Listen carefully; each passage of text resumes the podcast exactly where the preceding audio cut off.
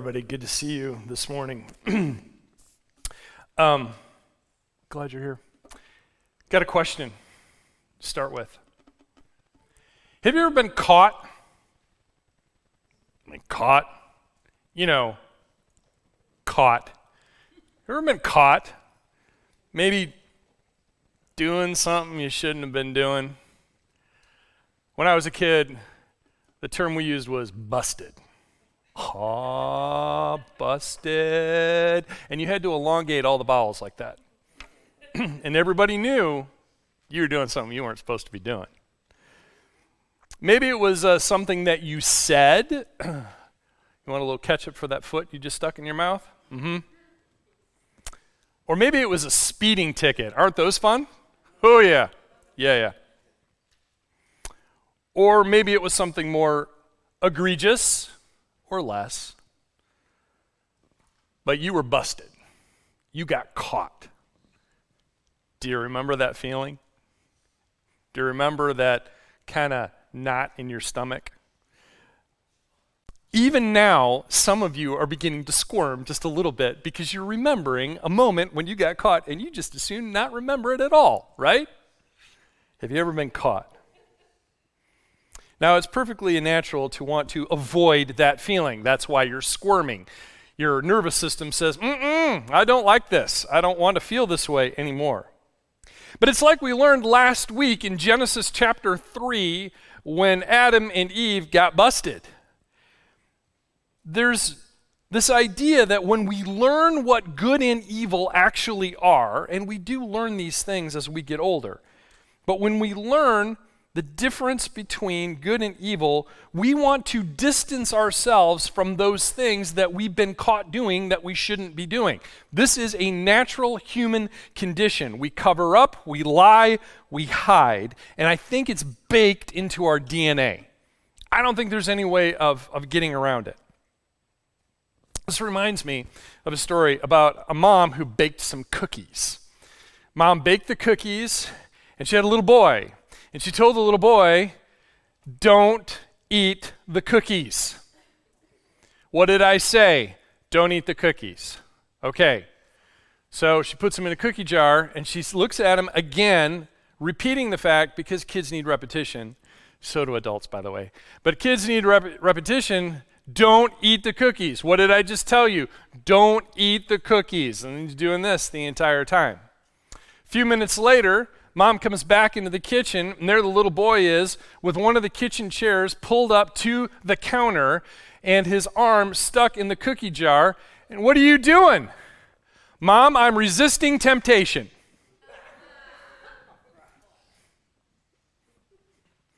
Been caught, been busted, resisting temptation.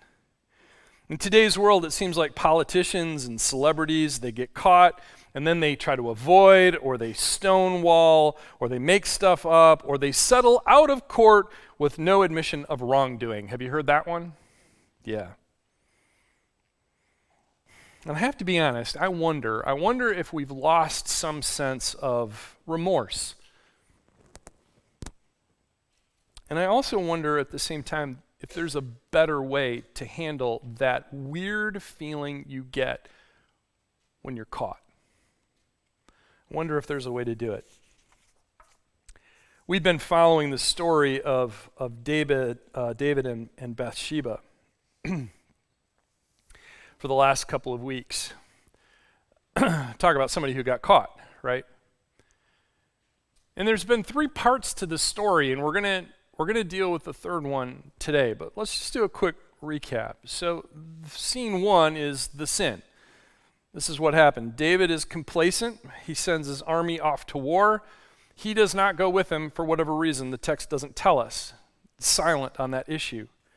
And he ends up committing adultery with Bathsheba, the wife of one of his men, a man named Uriah.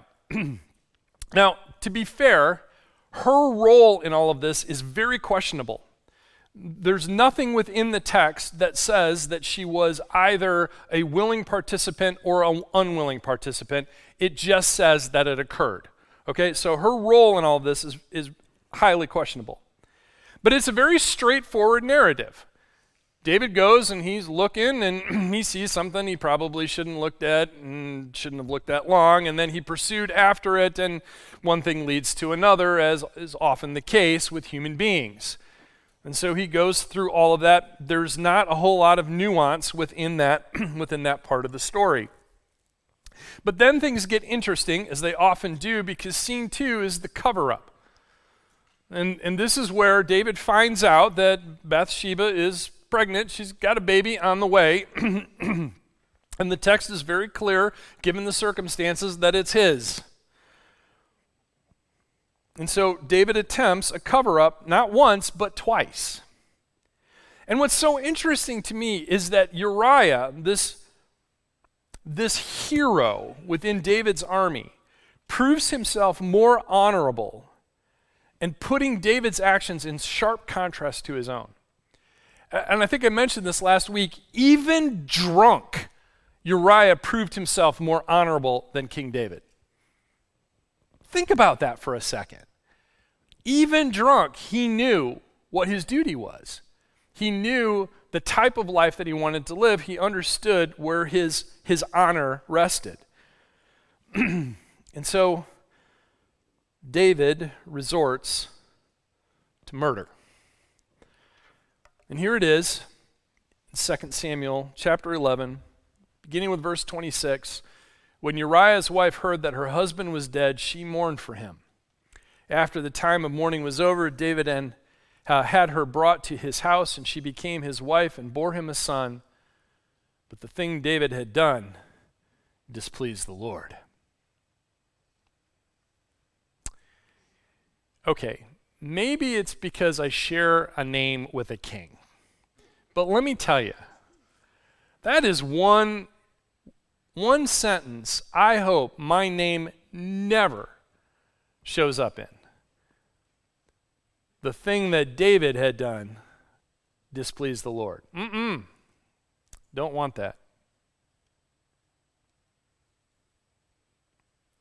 It's a, it's a very sobering sentence to kind of complete this particular scene.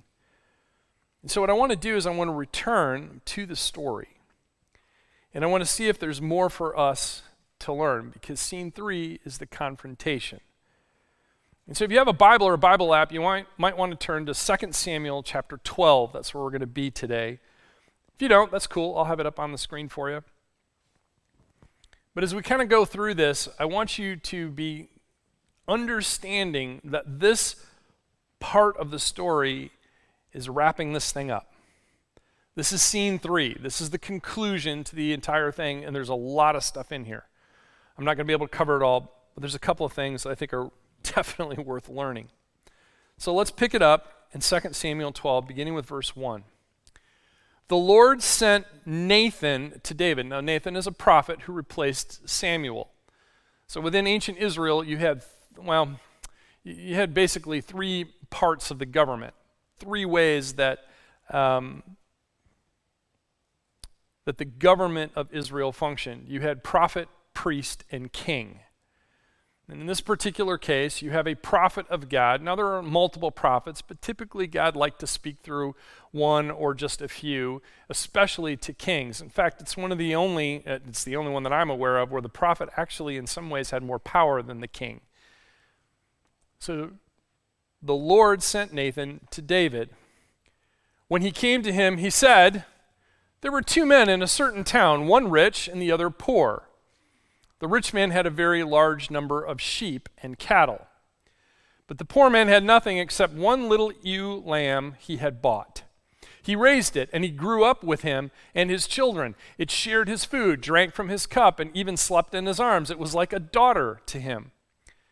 Now a traveler came to the rich man, but the rich man refrained from taking one of his own sheep or cattle to prepare a meal for the traveler who had come to him. Instead, he took the ewe lamb that belonged to the poor man and prepared it for the one who had come to him. How many of you are thinking about King George and the Ducky right now? Yeah, okay, I figured. Kids grew up on Veggie Tales. They know. They know uh, this parable isn't necessarily about things like adultery and murder, but it does, it does parallel it in at least two different ways. And I want to point these out to you because I think they're important. The first one is that the fact that the rich man ignores his own sheep and his own cattle. Okay? He's got lots of them. That's part of the parable. We know this. According to the story, he's got a lot of them and he ignores them. Now, interestingly enough, if you think about it, David had many wives, mostly because of political marriages. That was part of the culture. Remember, every time we open the text, we're tourists. There are different cultural things that we don't necessarily understand. But in the ancient Near East, a king typically had some type of harem. That was a group of women that he was married to, usually for political reasons. Okay? So he had a whole bunch of wives. But he picked the one that wasn't his. Do you see the parallel?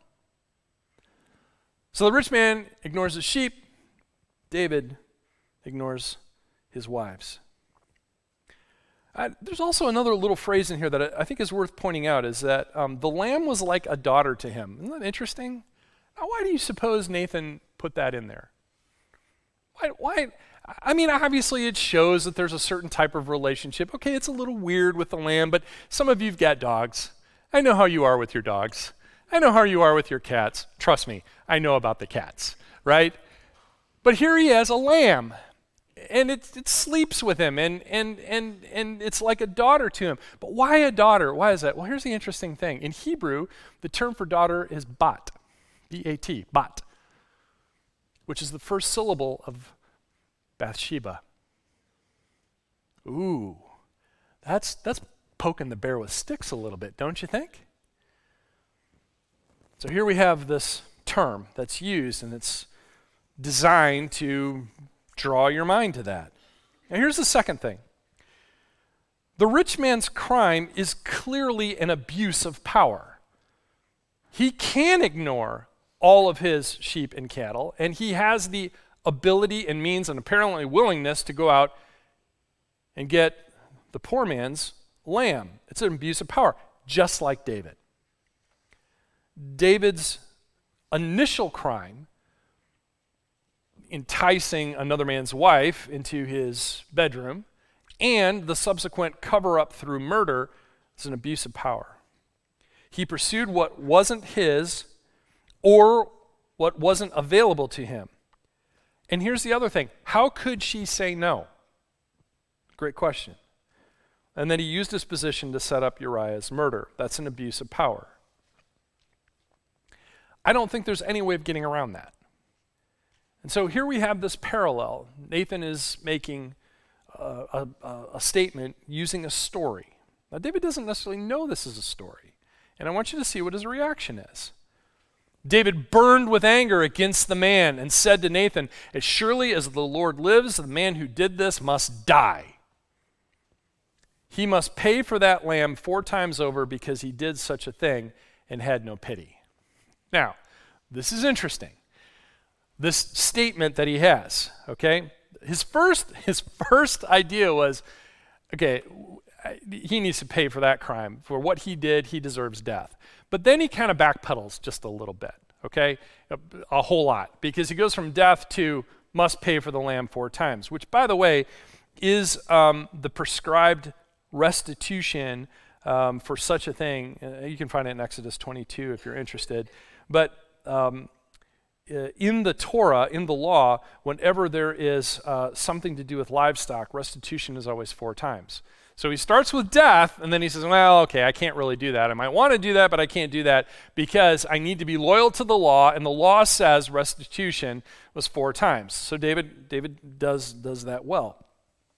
Now, what's really interesting to me um, throughout all of this is that the penalty for adultery that you find in Leviticus 20, verse 10, if you're interested, is death to both. Wow. Death to both. Then Nathan said to David, You are the man. This is what the Lord, the God of Israel, says I anointed you king over Israel, and I delivered you from the hand of Saul. Why did you despise the word of the Lord by doing what is evil in his eyes? You struck down Uriah the Hittite with the sword and took his wife to be your own. You killed him with the sword of the Ammonites. And here David thought he was covering it up. But what he did had displeased the Lord. And so, consequently, Nathan shows up, and the truth of his crimes come out.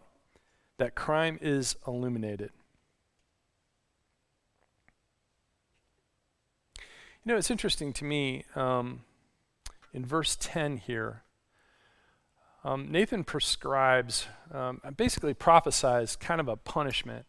He says, Now therefore, the sword will never depart from your house because you despised me and took the wife of Uriah the Hittite to be your own.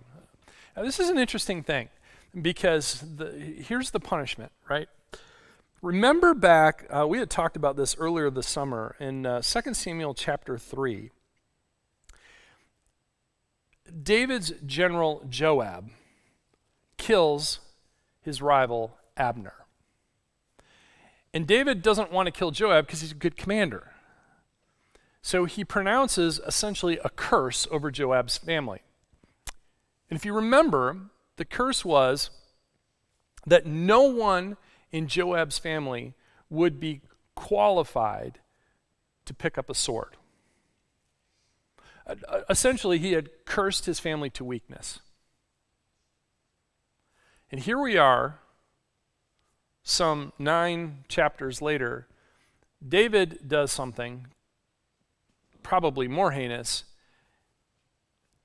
And in contrast, his punishment is not that there would be weakness in his house, but the fact that the sword would never depart.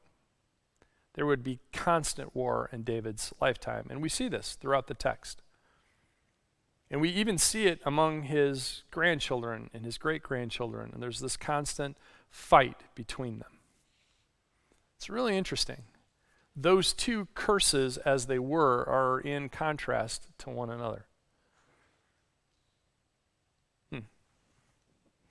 No warriors within Joab's family, but continual war in David's. You know what? Neither one of those curses I would like for myself. Wouldn't want those. And this is where it gets most interesting. David's crime is out. What does he do? What does David do when everything comes to light? Does he deny? Does he stonewall? Does he stall? Does he argue? Does he justify himself? Does he blame others? No. Then David said to Nathan, I have sinned against the Lord. I don't know what to call this other than the fact that David owned it. He owned his sin. It's out. There's no way of getting around it. The Lord Himself had shared this knowledge with His prophet. The prophet brought it back to him. There's no escape here. And David owns it. Can you imagine? He didn't try to dodge it, and it didn't change his circumstances, of course, but he owns it.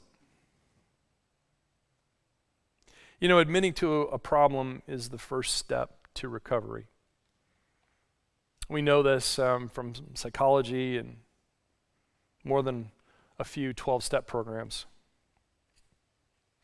And so he admits it, and then David asks for forgiveness. And, and, and we know that he asks for forgiveness because he writes a psalm. Remember, David at heart is a poet. He's written a number of the psalms that we find. This one happens to be Psalm 51. I want to share with you just a couple of lines from it. He writes, Have mercy on me, O God. And by the way, the note in the text says that this is the psalm that he wrote after he was caught with Bathsheba. Okay? So there's the context. Have mercy on me, O God, according to your unfailing love, according to your great compassion, blot out my transgressions. Wash away all my iniquity and cleanse me from my sin. And you probably have heard this one before. Create in me a pure heart, O God, and renew a steadfast spirit within me. Do not cast me from your presence, mm, or take your Holy Spirit from me. Restore to me the joy of your salvation and grant me a willing spirit to sustain me. Uh, there's, there's a lot of admission here. There's a lot of, yeah, I blew it. I don't want to blow it again. Here's what I need. I love this last line grant me a willing spirit. You know what? Don't, don't ever underestimate God's ability to use your willingness. And sometimes you even have to pray the prayer, Oh God, help me to be willing to be willing. Sometimes you need that. Sometimes you need that. So, Psalm 51, we see that he asks for forgiveness here. And frankly, I think the first step in self awareness, personal relationships, and even discipleship, frankly, is to just tell the truth.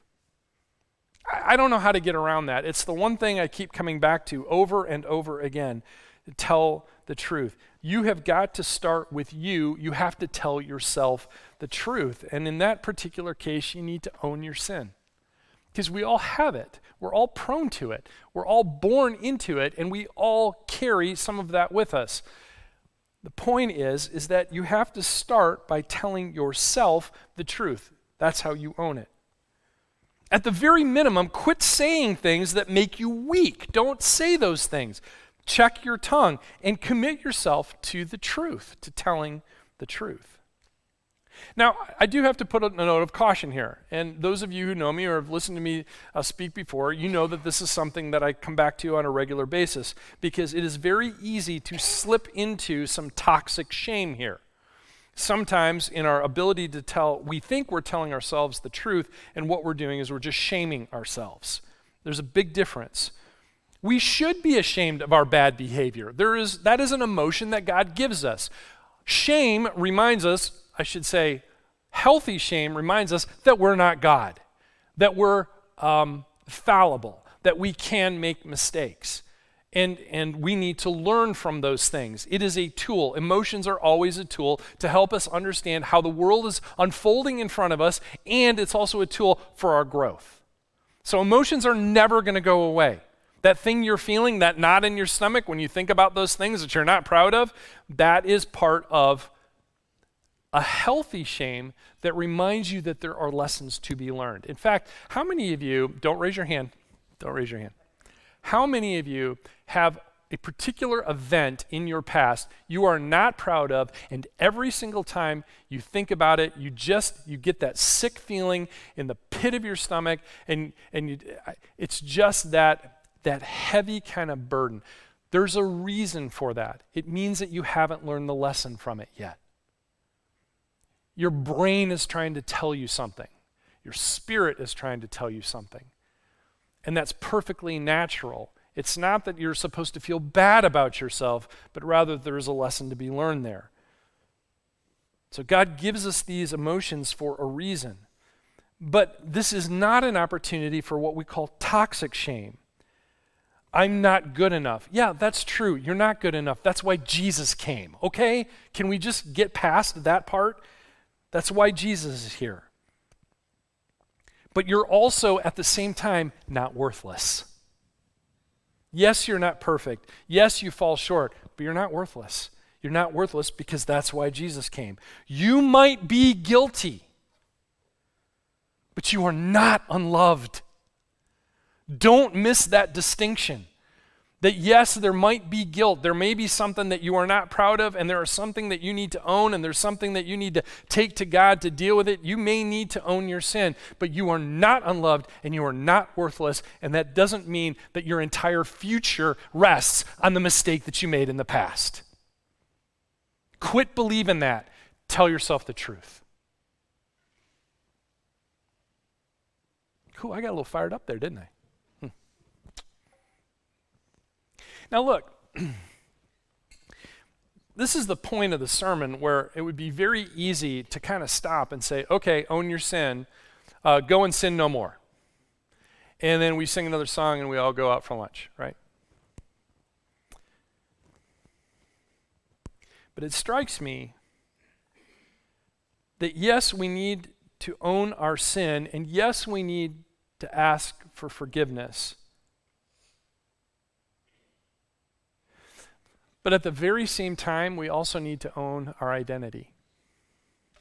Now, hold up for a second. Because, yeah, you need to tell yourself the truth. But the truth isn't always negative. Why is it that we feel like when Paul writes, oh, you got to speak the truth in love? We all feel like we got to love, love them enough to tell them the truth, and it's a painful truth that they need to hear. Why is truth always negative?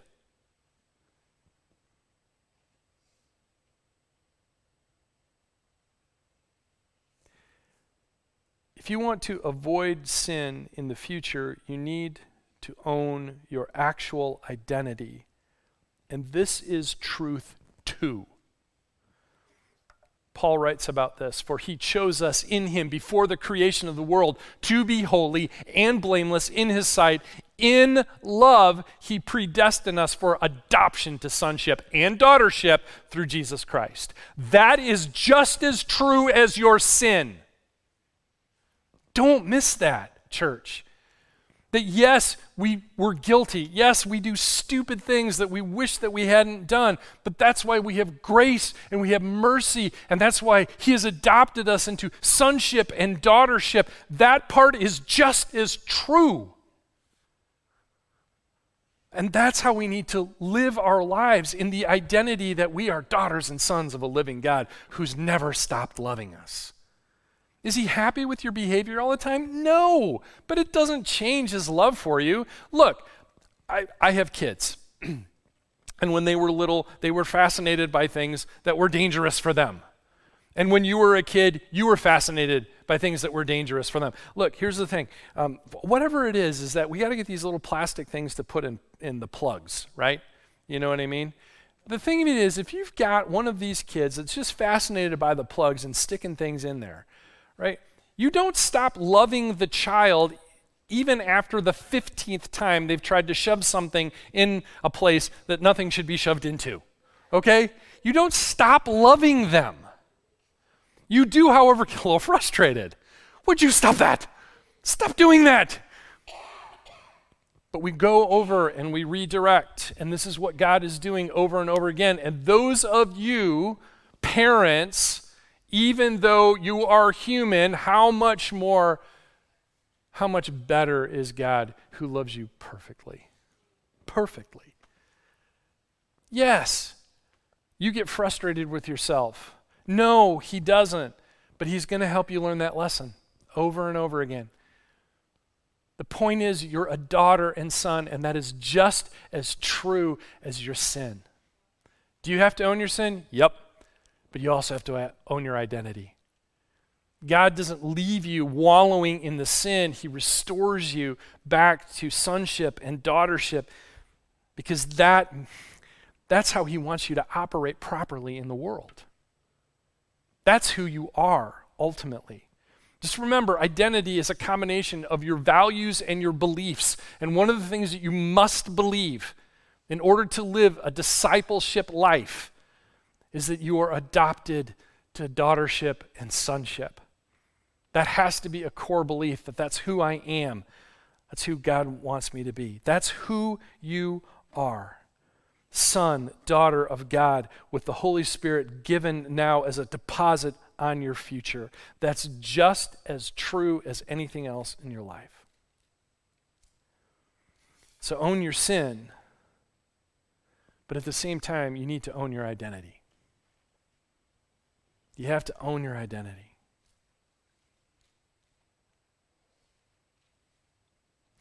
The other thing that strikes me with that is that if you are truly a daughter or son,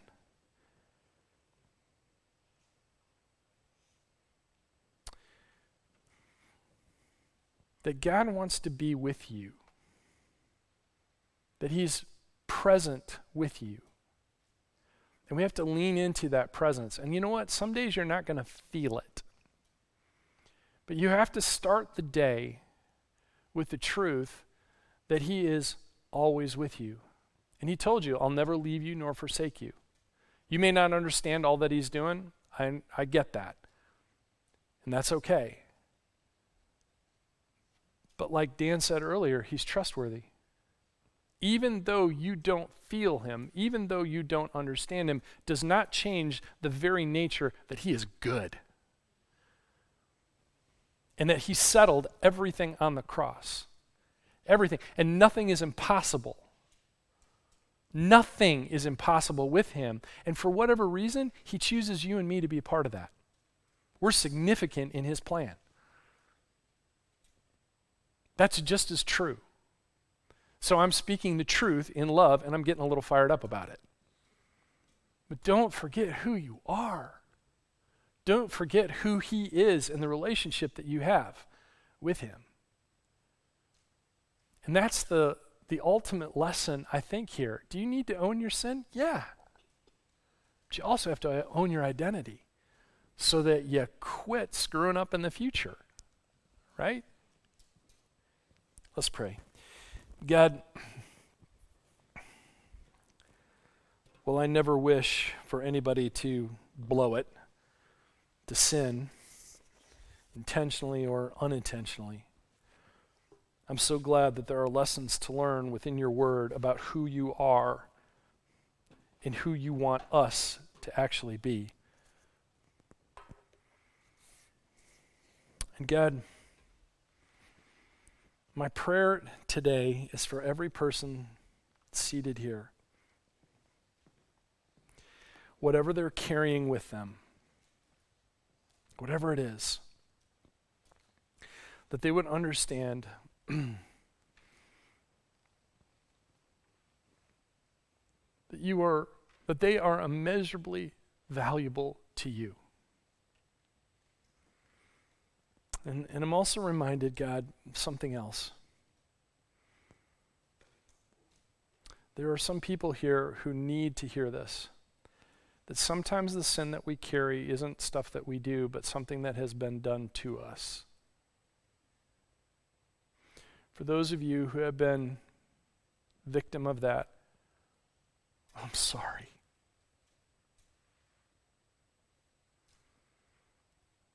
And your value and your worth to God has never changed. That you too are so valuable to Him. Valuable enough to send a Savior so that you don't have to stay in that. God, only you can bring healing. Only you can bring hope. Only you can bring strength.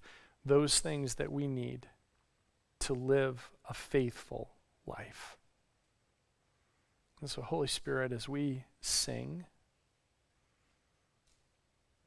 my prayer is that you would be active, saying the words that each person needs to hear. God, I pray that their heart is open to truth your truth, the reality that is a Savior named Jesus. Holy Spirit, come. In Jesus' name, amen.